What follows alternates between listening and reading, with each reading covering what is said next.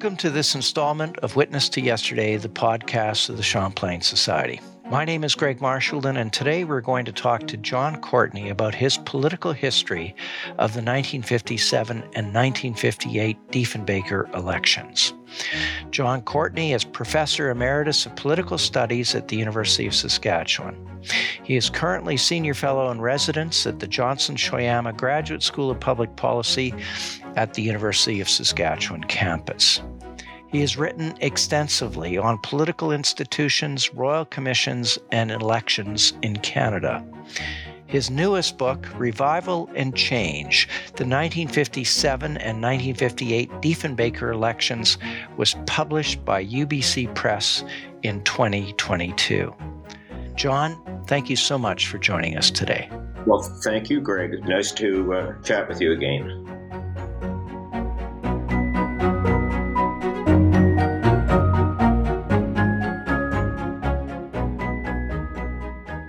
There have been a number of books on Canadian elections, including those elections in the nineteen fifties that you're writing about here. Why did you decide to research and write this book? The U B C Press have decided to put together a series of books on critical elections in Canadian history, starting in eighteen sixty-seven.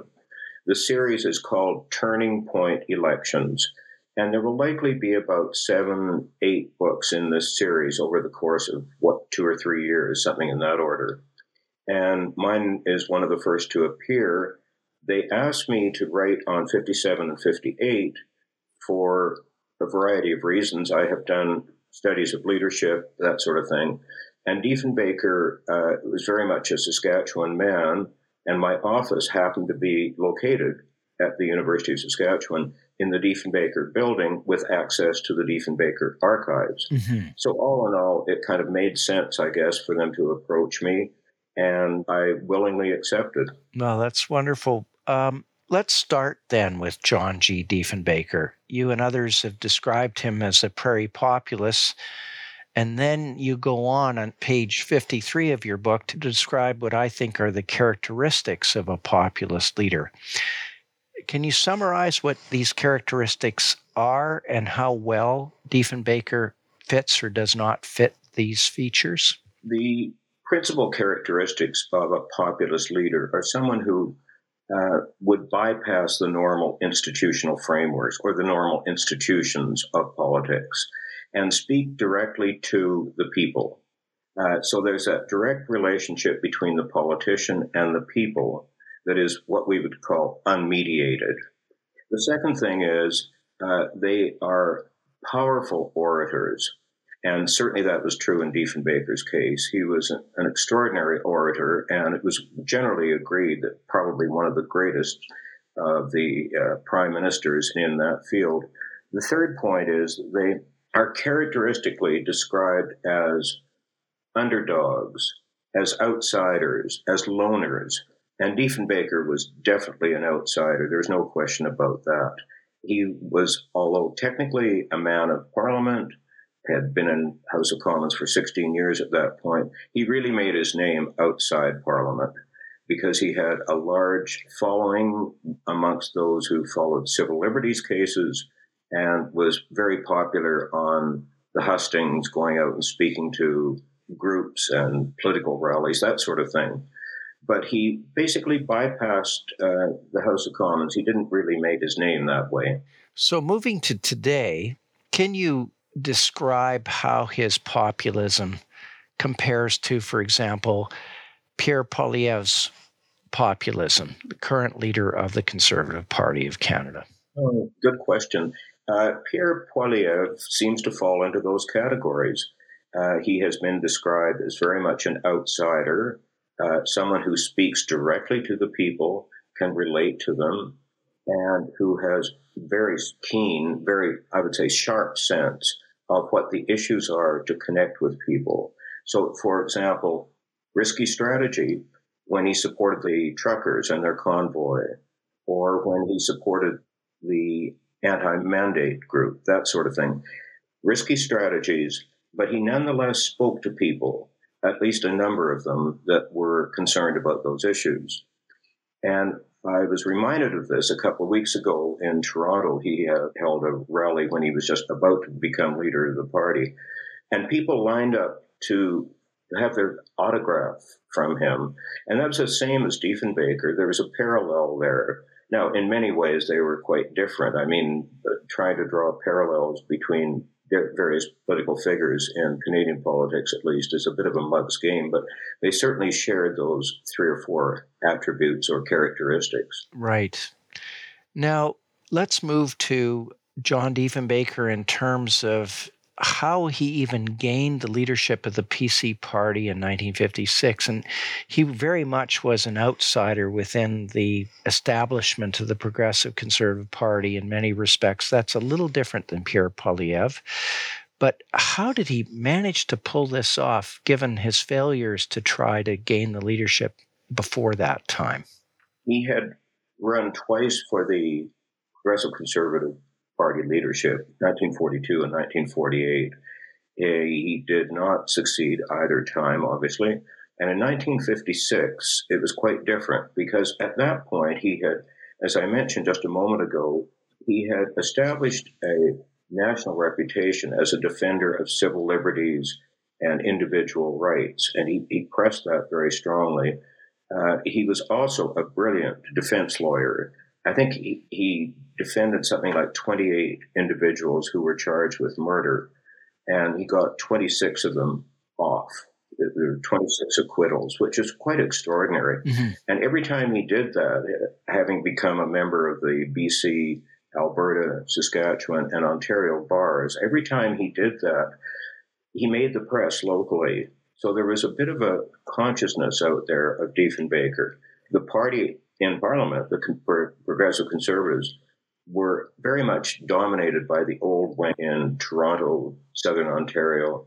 The Toronto Tories had more or less determined the leadership under George Drew, the previous leader, and that sort of thing. So Diefenbaker broke with that, and he really won the leadership in nineteen fifty-six on the first ballot with over sixty percent of the vote by appealing, as I mentioned earlier about a populist leader, appealing directly to the delegates and speaking to them about what really mattered in their lives. In nineteen fifty-seven, uh, the Liberal Party of Canada under Prime Minister Louis Saint-Laurent expected to coast to victory. Instead, the Progressive Conservatives defeated them. And why did almost everyone, as well as the public opinion polls of the day, get it so wrong? My reading of that period is that everyone assumed, as you point out, that the Liberals would be back in. This was true to the level of politicians and the media and indeed the public opinion polls. But to get the answer to that, I think you really have to go back to what Diefenbaker was able to do. He was able to connect with people, and his rallies became larger and larger, and they drew in people who previously had never voted, and if they certainly had voted, they likely had not voted Conservative. And that is kind of an undetected element in the fifty-seven election. The media got that wrong. The public opinion polls got it wrong. Mm-hmm. What they failed to realize that they had this sleeper on their hand, John Diefenbaker, who was able to speak directly to the people and build a successful campaign on that. He didn't have much of an organization. He had very little money. Uh, surprisingly, the Liberals certainly monopolized the financial side of, of electoral politics at that time. But what he was able to do was connect. And I, I return to that word. His style was unmistakably that of what I call a, an evangelical preacher, a kind of a secular version of that, which is where the title of this book comes from, by the way, Revival and Change. He revived the Tory party from a kind of dormant party described by Dalton Camp famously as uh, almost brain dead at the time. Uh, and he revived that. So I was struck by the contrast between Saint Laurent and Diefenbaker, uh, which you described so well in the book. What were the most important differences between the two P Ms? The obvious difference was age. Saint Laurent turned seventy-five during the nineteen fifty-seven campaign. Diefenbaker was sixty-one, so there was a fourteen-year spread between the two men. Saint-Laurent was very well liked. He was hugely popular. His nickname through most of Canada was Uncle Louis, mm-hmm. and he was known in Quebec as Papa Louis. But in any event, he had that kind of warm, almost like everyone's favorite relative. Everyone seemed to know Louis, Louis Saint-Laurent. So he was popular in that way. But as nineteen fifty-seven rolled around, he had come through a bruising year in Parliament, but come through a bruising year, and that was showing. He was less active. He delayed campaigning in nineteen fifty-seven for ten days, and that gave Diefenbaker a huge lead, not only with rallies, but also media attention as well. Saint-Laurent was less energized and indeed became rather surly as the campaign went along, didn't deal with hecklers well. So there was a contrast on that point. Diefenbaker, on the other hand, was just like a spring chicken. He got really into it, and the crowds were growing exponentially as the campaign went along.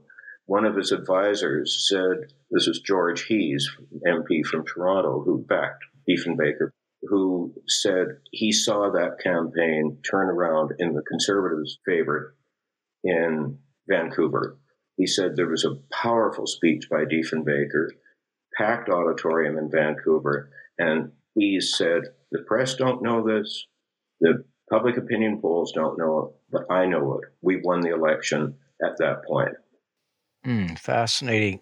You summarize the issues of the nineteen fifty-seven election campaign, but I was wondering if you could pick the one that turned out to be the single most important issue and tell us why you think it was the most important issue. Undoubtedly, it was the Liberals' longevity. They had been in office twenty-two years at that point.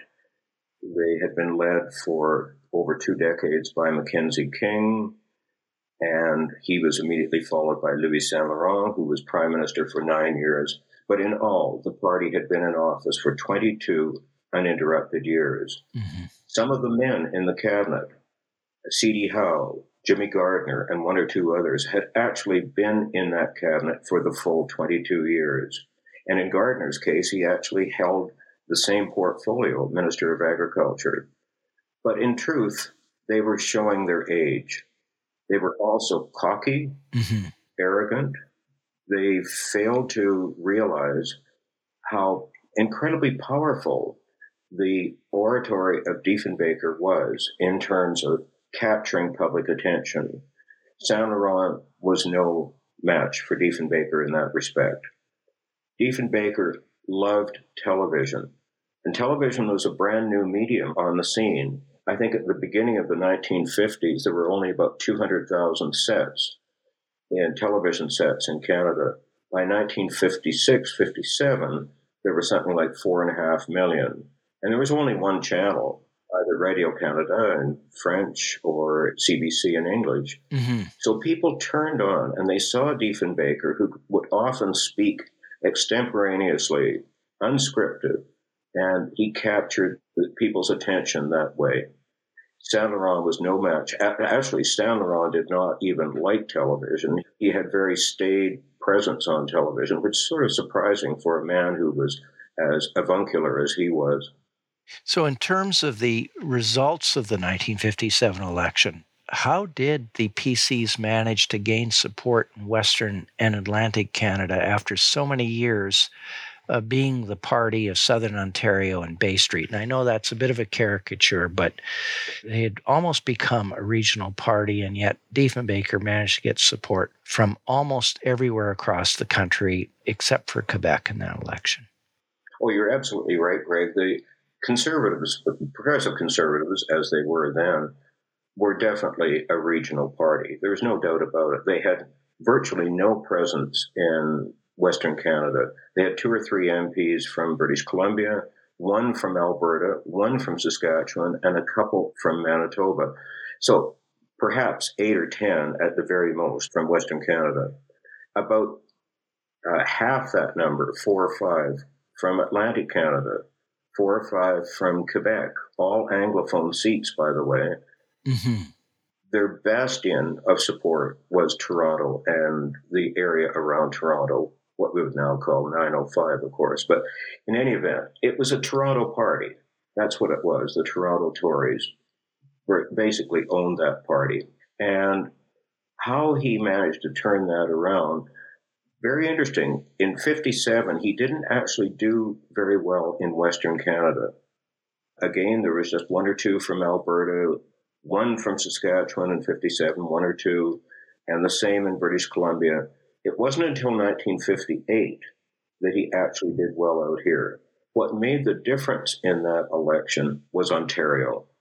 And the Ontario conservative machine of Leslie Frost, longtime premier and leader of the Conservatives in Ontario, they swung behind Diefenbaker. It's interesting that Frost himself had not supported George Drew, the previous premier of Ontario. He remained neutral in the two elections that George Drew fought as leader of the Conservative Party federally. And that was, I'm sure, very painful for George Drew. But on the other hand, it was a very important signal when Frost openly supported John Diefenbaker and he swung his machine behind him. So the Tories went in Ontario from something like thirty-four seats that they had in Ontario to something like sixty-one. They almost doubled the number of seats. And they can thank Leslie Frost for that.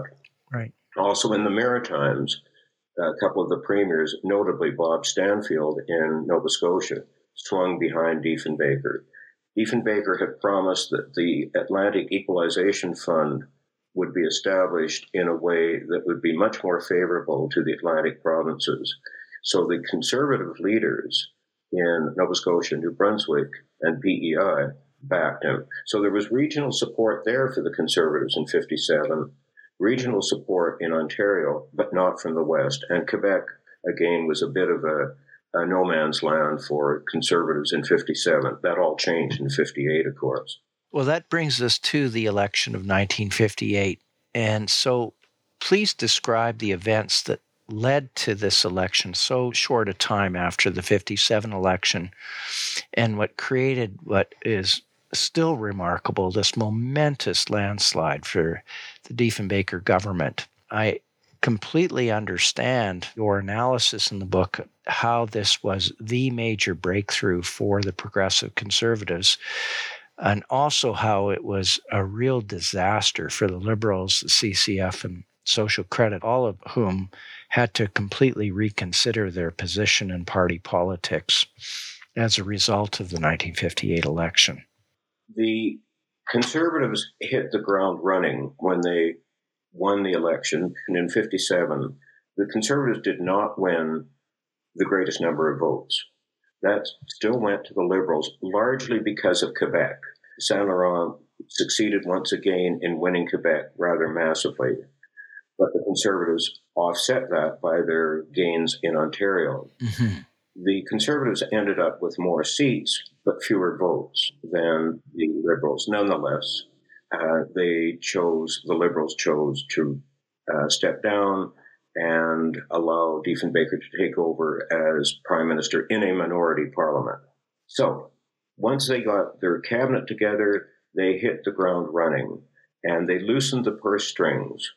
Uh, there were all kinds of new initiatives that were undertaken, pay increases for the military, for public service, uh, increase in old age pension for the senior citizens, all kinds of farm stabilization programs, the fisheries, they benefited as well on both coasts. And the Atlantic provinces had a new brand new uh, equalization formula applied to them, and on and on it went. So there was certainly a contrast to the old Liberal regime of Saint-Laurent that was fairly tight-fisted. Uh, they became known as the Six Buck Boys in nineteen fifty-six fifty-seven because they didn't increase the old age pensions, and it was six dollars a person, I think, at that point. So that was one thing that changed.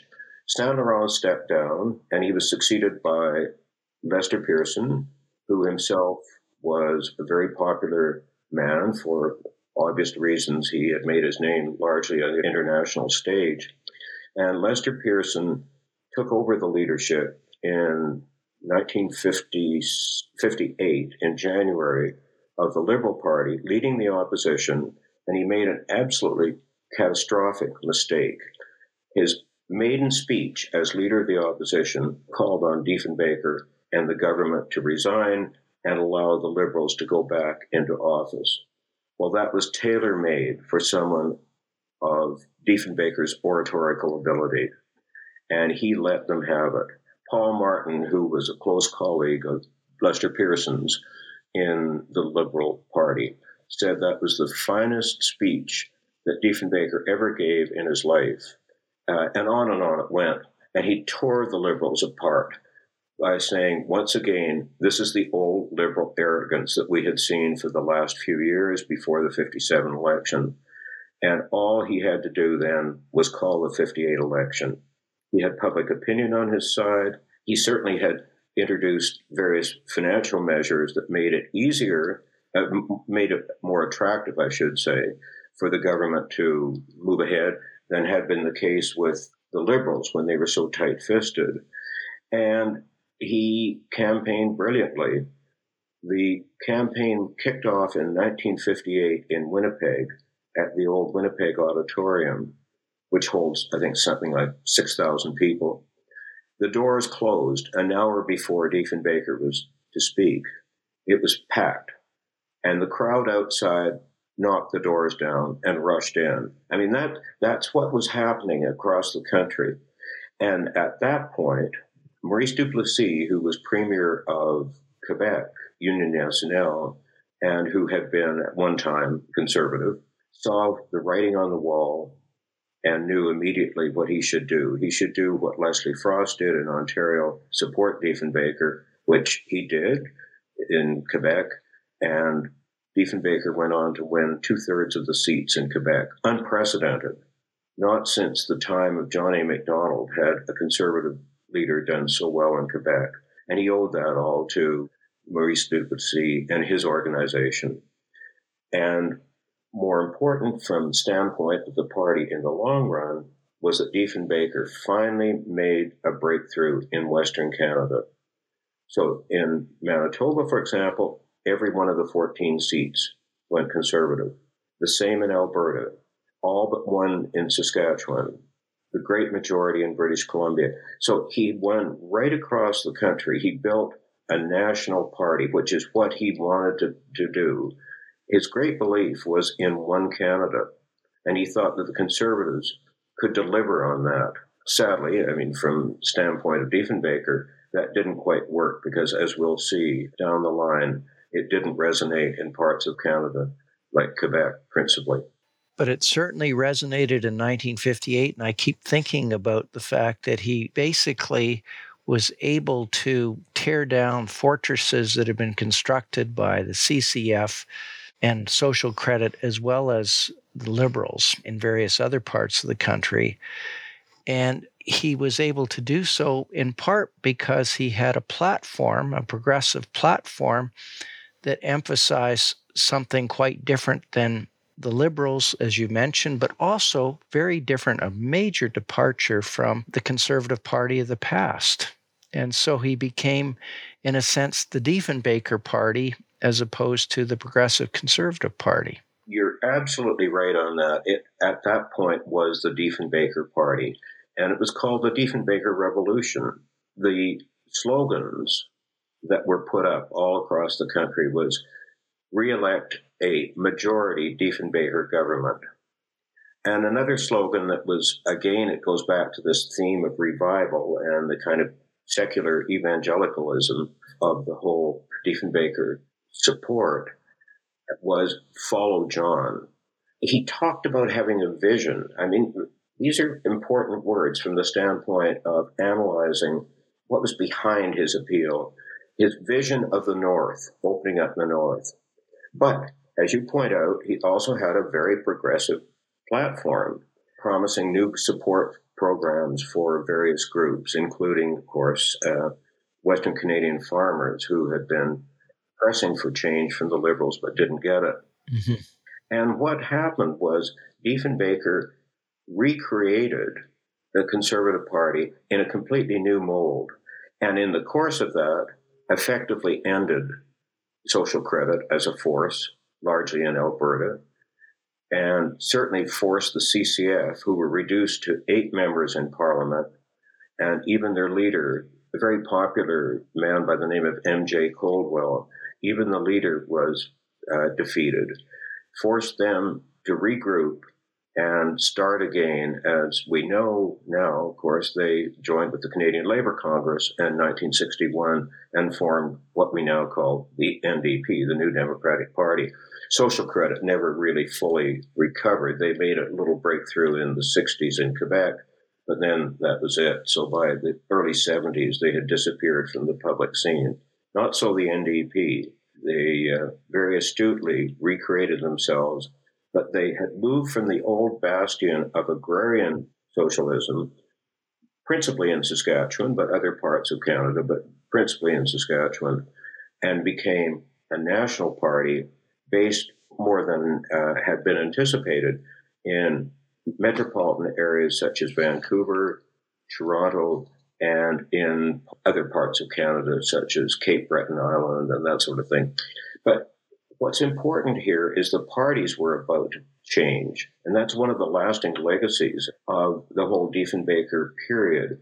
Uh, parties were forced to change. And before we discuss that long-term legacy, it was a watershed moment for the Progressive Conservative Party, but it was also a watershed moment for Liberals, C C F, and social credit, as you mentioned. So what did those parties do in response to their enormous defeat, some would call it collapse, in nineteen fifty-eight.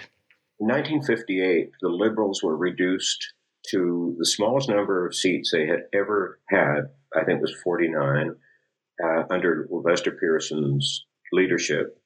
And they were demoralized. They lost their financial support.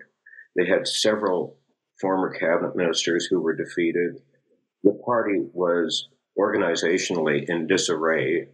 It had effectively been run by a small band of dedicated Liberals, and most of them either retired or were gone from the political scene. So they were in bad shape. Mm-hmm. What Pearson did was one of the, I think, most interesting developments of this period. He called a thinkers' conference. Now, it has a kind of a fancy name for it, but a thinkers' conference. In Kingston. In Kingston in nineteen sixty. And to that, he invited not members of Parliament so much, he sort of ignored them, but he invited men and women who were young, who were activists, and who might naturally have had an appeal to the N D P. But these young men and women went to Kingston, and they were reformers. They were slightly left of center. They were more pro-nationalist, pro-Canadian than had been the case of the uh, Saint-Laurent Liberals. And Pearson effectively regrouped. He also took a page from Diefenbaker's playbook. Diefenbaker in fifty-seven and then again in fifty-eight made a point of choosing candidates in metropolitan areas such as Toronto who had ethnic appeal. And sure enough, they won seats that they hadn't won before, High Park and some of the other seats in downtown Toronto that had large uh, immigrant populations. Pearson copied that. And by nineteen sixty-two, he had appointed uh, an ethnic liaison officer on behalf of the party to recruit candidates who would widen the base of the, the party. So the Liberals rebranded themselves, and by nineteen sixty-three, this activist, reform-minded, slightly left of center, pro-nationalist group came into office by defeating the Diefenbaker government in nineteen sixty-three. The C C F in Saskatchewan, led by Tommy Douglas and some of the other stalwarts, David Lewis in Toronto, uh, Frank Scott in Montreal at McGill, and people of that sort, recognized that the C C F was not going to go anywhere unless it began to change. And so together with a longtime Member of Parliament, C C F, from North Winnipeg, Stanley Knowles.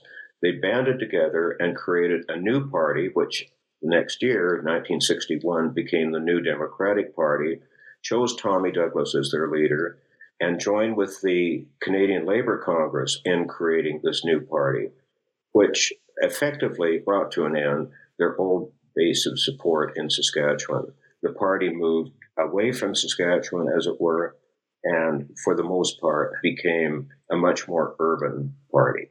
Social credit all but disappeared. They made a brief, as I mentioned, a brief appearance in Quebec under uh, kind of a firebrand politician from northern Quebec, Raoul Coette, but uh, it didn't really go anywhere, so they just effectively disappeared. Can you briefly summarize then the long-term legacy of the nineteen fifty-seven and fifty-eight elections, the legacy that we're still living with today? I sure can. I would start by pointing out that Diefenbaker did a lot of things which were hailed at the time as important changes, and certainly with time, I think we can say that they actually set the stage for more fundamental changes. For example, his was the first cabinet with uh, a female representative. He made a point of appointing Ellen Fairclough from Hamilton to the cabinet and giving her a fairly important portfolio, citizenship and immigration. Uh, Michael Starr, the first Ukrainian, appointed to the cabinet. So he began what I would call the road to diversity in Canada, mm-hmm. where the stage was actually laid for including new people, people who had not been represented in Canada so well, and certainly at the cabinet level, and making it more diverse and more representative of the Canadian population. And when uh, Justin Trudeau quipped in twenty fifteen that he had, you know, a gender-equal cabinet because it's twenty fifteen, he said, well, he was building on the legacy of John Diefenbaker's, of reaching out and bringing in new people into the cabinet, into the federal institutions. Diefenbaker also went out of his way to work with and to encourage Native Canadians, uh, specifically Status Indians, to become part of the Canadian fabric. So he uh, appointed the first Status Indian to the Senate, and as a result, gained a certain amount of support there, was made an Indian chief by two or three different groups in, in Canada, including the Whitecap Reserve. Uh, federal-provincial negotiations led to a whole new equalization formula, which has proved to be now more contentious again, but at least at the time was seen as an important breakthrough. Several royal commissions that he appointed, including the Hall Commission, uh, most importantly, I think, on healthcare, led to the establishment of the uh, universal publicly funded healthcare system that we have. Diefenbaker also opposed apartheid in South Africa and was instrumental, along with two or three other countries, India was one of them, in having South Africa withdraw from the Commonwealth over apartheid. And Nelson Mandela, years later, in addressing the Canadian Parliament when he was made an honorary citizen of Canada, singled out John Diefenbaker as having played such an important part in bringing an end to apartheid in South Africa. The Roads to Resources program had a lasting impact on development, of, particularly of mining in northern Canada. The right to vote, as I say, was extended to Status Indians. So there were several important legacies that I could point to. The last one I would mention is the legacy of the party system. And I think here there's no question whatsoever.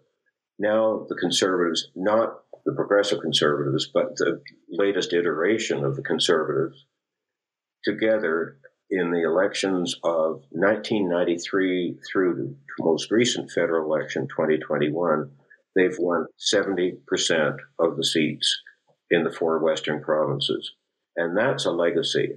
But also the flip side of that, if I may say so, Greg, is that it was the beginning of the breakdown of the old national party system, of a coalition based on various regions. The party system has become much more regionalized than it ever was before. The Liberals are much more dependent on Ontario. the Conservatives in Western Canada, which is kind of a, a neat reversal of fortunes from what it is in the period of Saint Laurent and Mackenzie King. So those are a few of the important legacies that I could refer to. John, I want to thank you so much for joining us today. Well, thank you, Greg. I enjoyed it. It's been nice to chat with you.